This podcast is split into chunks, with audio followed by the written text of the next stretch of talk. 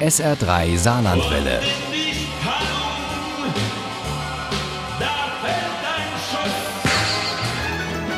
Der Krimi-Tipp.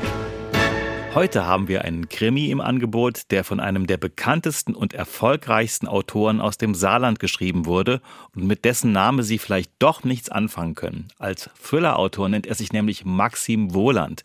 Dahinter verbirgt sich aber kein anderer als Markus Heitz. Jetzt hat er mal wieder kriminell zugeschlagen mit Die Wertlosen Berlin, Tod eines Yakuza, Uli Wagner über einen Thriller, der es in sich hat. Normalerweise haben Zwerge und Elfen in den Romanen von Markus Heitz das Sagen. Und Dämonen.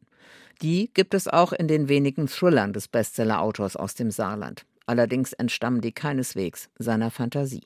Die Yakuza fand ich schon immer spannend und äh, ich war auch schon in Japan und habe da ein paar Sachen äh, dann auch noch rausgefunden. Also jetzt ohne mit der Yakuza in Kontakt zu kommen, ich hoffe, das passiert auch nie, habe ich nicht wirklich Lust drauf. Denn die Yakuza, die wird auch mal als japanische Mafia bezeichnet.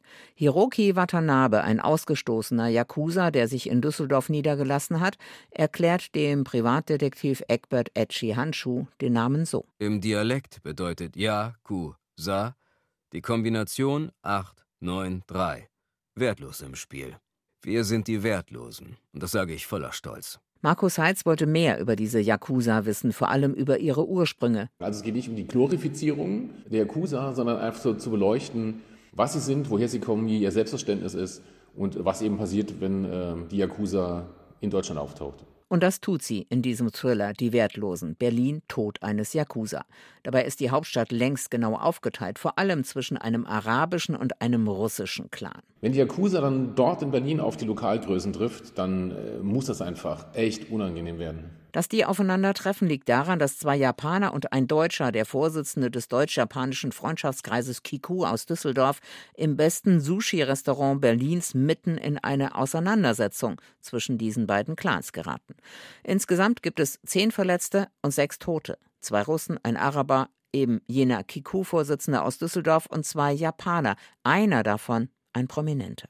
Takahashi war ein Oyaban, ein Oberboss der Yakuza, wenn ich das richtig verstehe.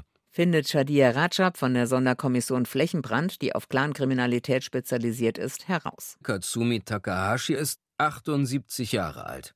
Takahashis Tod hat in Japan für Entsetzen und hektische Betriebsamkeit gesorgt. Aber davon bekommen die Sonderermittler in Berlin erst etwas mit, als sich bei ihnen ein Herr Kato meldet, mit verzerrter Stimme. Wenn Sie mir sagen können, wer der Schütze ist, der Katsumi Takahashi getötet hat, ist das Problem innerhalb von 24 Stunden gelöst. Parallel zum LKA Berlin ermittelt auch das LKA Düsseldorf in diesem Fall. Außerdem stellt auch Eckbert Handschuh Recherchen an, der Etschi genannte Privatdetektiv. Der Tod von Arndt Ehrens hatte in Düsseldorf Wogen geschlagen. Doch je mehr Etschi nachforschte und grub und suchte, umso seltsamer erschienen ihm die Erkenntnisse. Etschi lebt schon lange in Düsseldorf, dort, wo es die größte japanische Gemeinde außerhalb der Mutterinsel gibt, dort, wo ein Viertel Little Tokyo heißt. Mit ein Grund dafür, dass sich Christine Blume von Hamburg weg zum LKA Nordrhein-Westfalen hat versetzen lassen.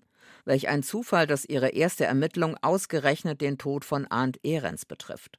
Doch Etschi, der Detektiv, ist der Kriminalhauptkommissarin bei seinen Recherchen mehr als eine Nasenlänge voraus. Aber mit seinem Informanten Hiroki Watanabe ist nicht zu spaßen. Hiroki nahm die blutige Garotte vom Hals des erdrosselten Detektivs und lachte leise.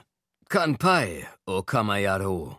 Das Szenario ist ausgefallen und Maxim Volland beschönigt ebenso wenig wie Markus Heitz. Folglich ist sein neuer Thriller, Die Wertlosen, auf jeden Fall nichts für Zartbeseitete. Da gibt es ganz eigene Definitionen von Macht, Einfluss und Ehre. Im fernen Japan, mitten in Berlin und am zweiten deutschen, fast noch wichtigeren Schauplatz Düsseldorf mit Little Tokyo.